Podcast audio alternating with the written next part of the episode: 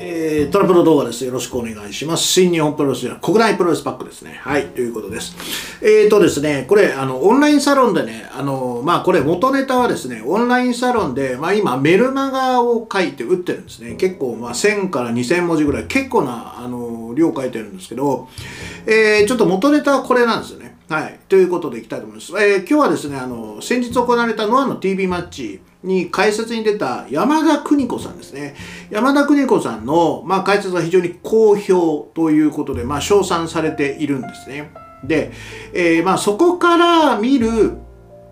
そのテレビマッチですね。まあちょっとこう新しいまた時代、フェーズにね、えー、入ってきたということで、ちょっとこの山田邦子さんの、その、がなぜ復活したかというところの、まあ、ある要因ですね。まあそれが全てではないんですけども、ちょっと要因を分析して、えー、まあそこから今後のね、えー、テレビマッチ、あとプロレス界の、その、まあ、えー、まあ、無観客試合からテレビマッチに変わるところで何が必要なのかというところをちょっと今後ね、うん、ちょっと話していこうかなというふうに思います。さあ、まず最初にですね、えー、ノアの TV マッチ非常に話題なんですけども、これね、無観客試合とテレビマッチの何が違うかっていうところなんですけど、まあ、誰も定義はしていないんですけど、それ私的に定義をすると、えっ、ー、とね、やっぱり大きい会場ですね。椅子がついている会場、座席ありの会場で、えー、観客を入れずにやることを、えー、無観客試合というふうに、無観客試合工業というふうにしたいんですね。まあどういうことかというと、例えば後楽園ホールですね。後楽園ホールの座席って外せないじゃないですか。あのパイプ椅子じゃないところって。うん、だあれぐらいのキャパの大きい会場でやるのは、えー、やっぱり無観客試合と言っていいんじゃないかなというふうに思います。ただ今回みたいにそのノアみたいにね、まあ、あのスタジオというか、まあ、小さい会場ですね。まあどうなんでしょうね。噂によると新宿フェイスっていう噂もあるんですけど、新宿フェイスとか、その、まあ新木場ですよね。その辺は無観客試合とは言わないでしょうね。うん。やっぱ後楽園ホールぐらいの、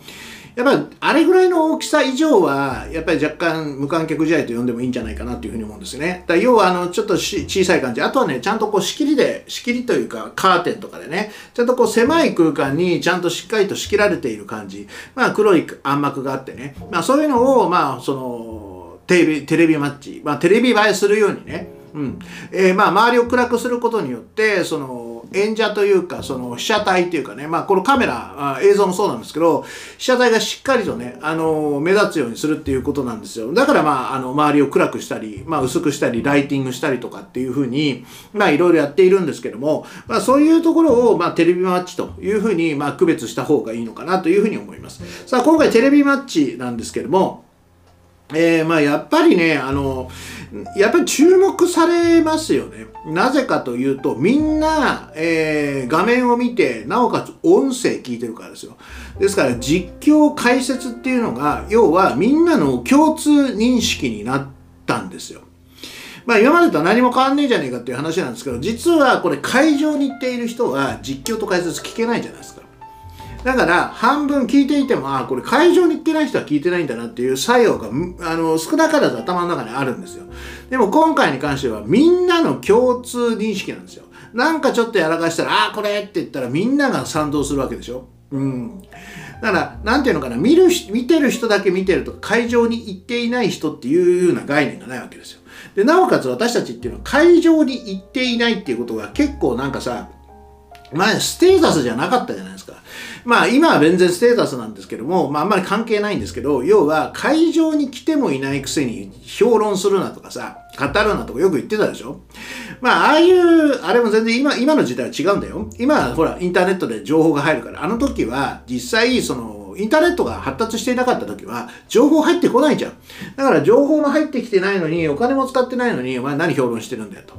今は見なくても、大体、まあもちろん映像で見れるしね。うん。あとはインターネットで情報が、試合の情報がね、えー、詳しい情報も入ってきますから、まああの、見れないことはないんですよ。うん、だからそんなに会場に行っていなくても逆にさ今の時代ってあの会場に行っていない方がプロレスの試合は多分数見れると。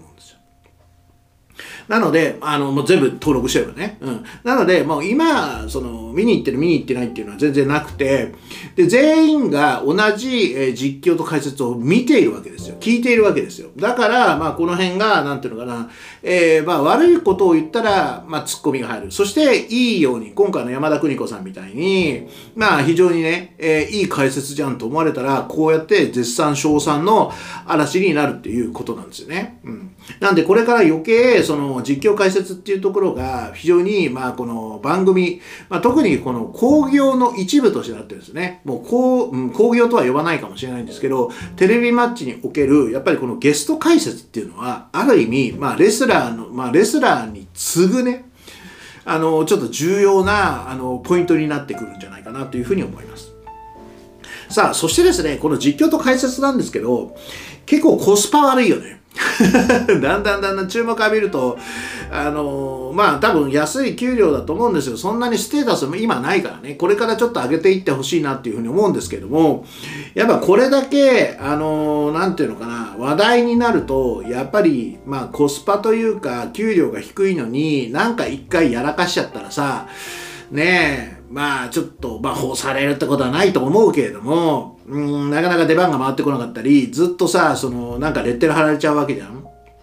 あの、まあ昔の山田邦子さんみたいにさ、まああんな風にはなるかどうかわからないんだけども、ああいう状態っていうのがさ、結構出て出てくると思うんですよ。うん。だから、やっぱりちょっと発言は気をつけなきゃいけないかなって思うし、それでいて給料そんなに安くないでしょ。これちょっとコスパ悪いような気がするよね。なんでちょっと、ね、その辺はね、あの、難しいところかなというふうに思います。さあ、そしてですね、えー、まあ今後ですね、あの、まあこれ後にも繋がってくるんですけど、まあ副音声とかね、うん、だから、要は、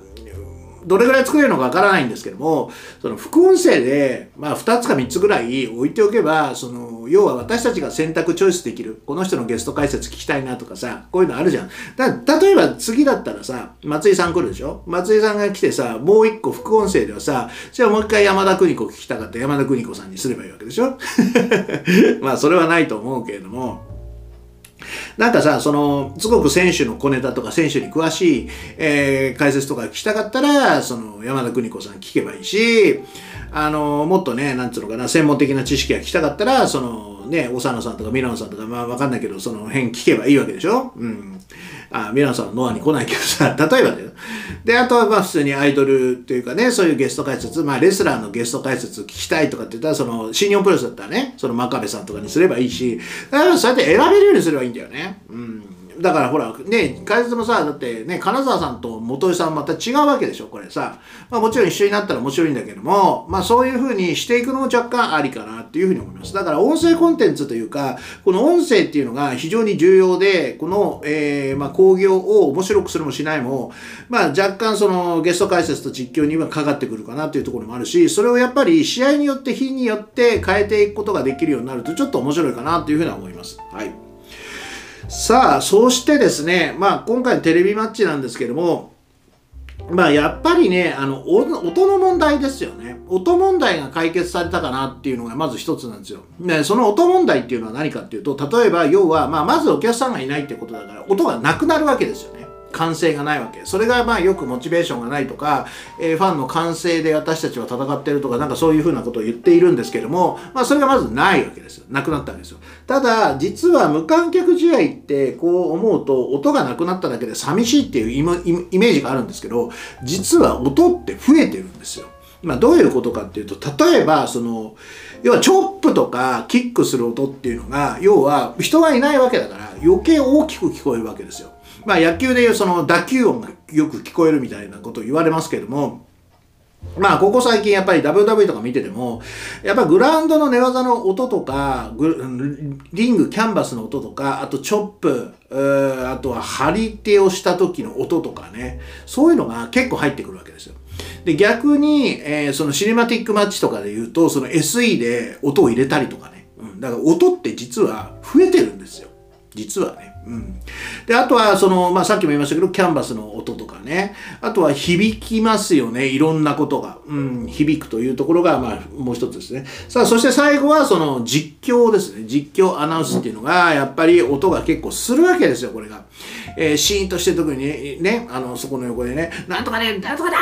ーとかっていうのを 聞こえると、いや、ええー、みたいな、ちょっとね、聞いてる方が恥ずかしくなっちゃうような感じになるんですよ。ただ、今回、この実況音っていうのが、えっ、ー、と、なんていうのかな、今回、その山田邦子さんは、あの、リモート、テレワークということで、別のところからね、参加してるじゃないですか。で、これのによることで、実は会場で、えー、音を出す必要もないし、その、恥ずかしいって思いがないわけですよ。だ山田邦子さんからしたら、その、要は、例えばテレワーク、どこで撮ってるかわかんないですけど、例えば家でね、 Zoom でね、こうやって参加してるんだったら、これは本当にリラックスした環境で、好きな、そのね、イケメン二郎のね、ジャケット着てさ、あと何、塩崎選手の T シャツかなを着てね、まあ、あの、ゲスト解説できるわけですよ。そしてもうすごくリラックスして、こう自分の雰囲気で好きな椅子に座って、周りもね、気を使わずに、まあ、試合に集中して、自分の言いたいことを言えるわけですよ。だから、パフォーマンスも100%出せるし、あのすごくね、あのやっぱり解説ゲストとしては非常にいいんじゃないですか。うん、私もやりたいぐらいですよ。いや、ここでできるんだったらめちゃくちゃいいじゃないですか。ね、リラックスできるしね。なんで、まあそういう意味では、その、まあ、あの、山田邦子さんの、能力、才能っていうのが、まあまあ、フルにね、発揮できたのかなっていうふうに思うし、まあ、もともと、もともと、あの、タレントさんですからね、まあもちろん喋りでずっとやってきているわけだから、その、あの、まあ、そう、あれぐらいやって、当然っちゃ当然なんですけどね。なんかみんなさ、なんかタイミングがいいとか、小気味がいいとかさ、絶妙のとかって言うけど、あれ、普通仕事だから、プロだから、ずっとあれあの人やってるんだからさ、まあそれは、まあそれなんですよ。できて当たり前なんですよ。っていうところですね。はい。えー、まあいうところなんですよ。じゃあね、これからどういう風な形になっていくかっていうところを話をしたいんですけど、これね、ズームとか使えたら、これさ、あれ、一人じゃなくていいんだよ。うん。だ変な話さ、あの、よくあるじゃん、ほら、ごまべんに15人ぐらい。あの、なんかパネルクイズ、アタック25みたいにさ、なってるじゃん、あの、いっぱいパネルに。だから、15人ぐらい呼んじゃえばいいんだよ。だから15人ぐらい呼んで、ね、一人ずつ、その、その、なんていうの、今の、今の技の解説、山田さん何ですかとかさ、そして金沢さん何ですかお佐野さんとかって言ってくれて、こう、一人ずつさ、その、なんていうのかな、試合のその技とか、その選手に関連した、あの、エピソードを、その人たちに話してもらえばいいんだよ。15人ぐらい、ここに入れて。あるいは、スイッチングでできるんでしょうん まあそういうふうにしてゲスト30人ぐらい15人とか30人ぐらい呼んでねやってもいいんじゃないの？これ面白いですよね、うん、であと別に画面出しておく必要ないんだからね。音声だけでいいんでしょ？だってあと試合映像出しておけばいいでしょ？でここにワイプで1人ずつ出ていけばいいわけだからさ。いや、そうだったらこれすごく夢が広がると思いますよ。うん。ということでね、まあ、あの、本当に、なんていうのかな、もう無理やりね、その、例えば昔みたいに、そのメインの試合の解説をするために、えー、途中から来てね、えー、関係のない3試合、4試合を解説して、それを私たちは聞くんではなくて、適材適所、うん、この試合にはこの人、この試合にはこの人っていうのを、もう本当にテレワークでできるんだから。別にそこにいなくてもいいわけだから、あとは本当に音声だけでもいいんじゃないの？うん。よろしくお願いしますって電話、電話さ、エースみたいにさ、電話よりも音声がいいわけでしょ？今はさ。だからそれで声だけで出演すればいいんじゃないですか？そしたらもっともっとね、なんかすごく面白い、あの、テレビマッチができてくるような気がするんですよ。で、毎回毎回試合ごとに変えればいいしね。うん。あとはだから、さっきの副音声じゃないけど、その組み合わせを自分で自由で選べるとかね、私たちはね。まあだから3、4パターンもらってさ、そういうのがいいと思うな。うん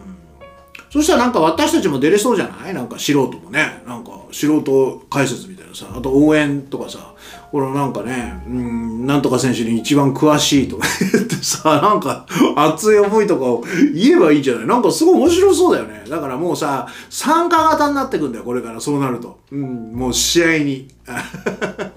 あの、見に行くんじゃなくて、こうやってテレワークでさ、参加していくっていう、こう、新しいさ、あの、なんかこう、試みというかパターンにね、うん、なっていくような気がするんですよね。はい。ということでね、まあなかなかね、今日はね、面白かったなというふうに思うし、まああの、やっぱり山田邦子さんが、まあもちろん元々のね、その選手の情報とかね、やっぱ昔からのその情報っていうのを、まあたくさん持ってますからね、うん、彼女はまあずっと、あの、いいんじゃないですか？うん、なんかあの、プロレス界の小柳ルミ子みたいな。で、プロレス界の 小柳ルミ子といえば、ね、えー、山田邦子っていうことで、なんで山田邦子小柳ルミ子に 例えなきゃいけないかよくわかんないけども、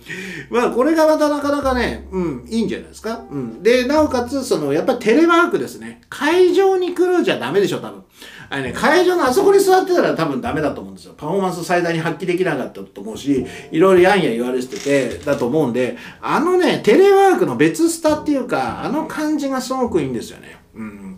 なんでもうね、あの実況解説はもう完全にその会場にいるんじゃなくて別スタジオで撮るっていう形にもう早くシフトをした方がいいかなというふうに思います。はい。というわけでね、えー、まあ今後のちょっとね、また解説に、ね、ついてでした。まあまだまだこの無観客試合テレビマッチですか、に関してはね、まだまだいっぱい喋りたいことがありますので、まあシリーズ化じゃないですけどね、またちょっと次回お話ししたいと思いますのでよろしくお願いします。